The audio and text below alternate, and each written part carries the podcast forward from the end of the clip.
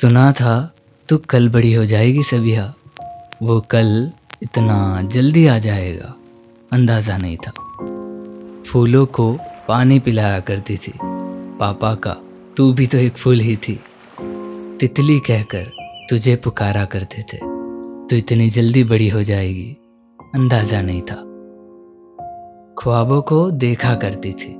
सवार पापा देंगे, यही हौसला वो रखा करती थी।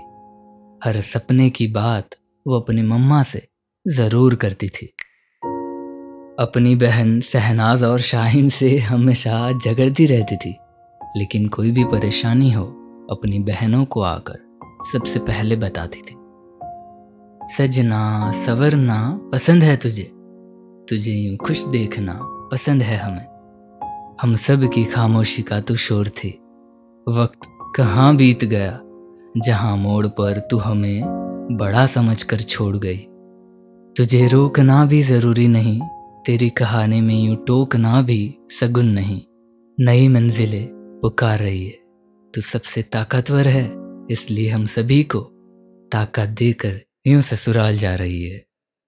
जाते जाते गले तो लगा ले, रोना नहीं है, इसलिए हंस के दिखा दे। आँसू आ गए तुझे खुश देखकर एक दफ़ा जी भर के देख ले तुझे। नज़र न लग जाए, इसलिए काजल भी माने आँखों से तुझे लेप दी।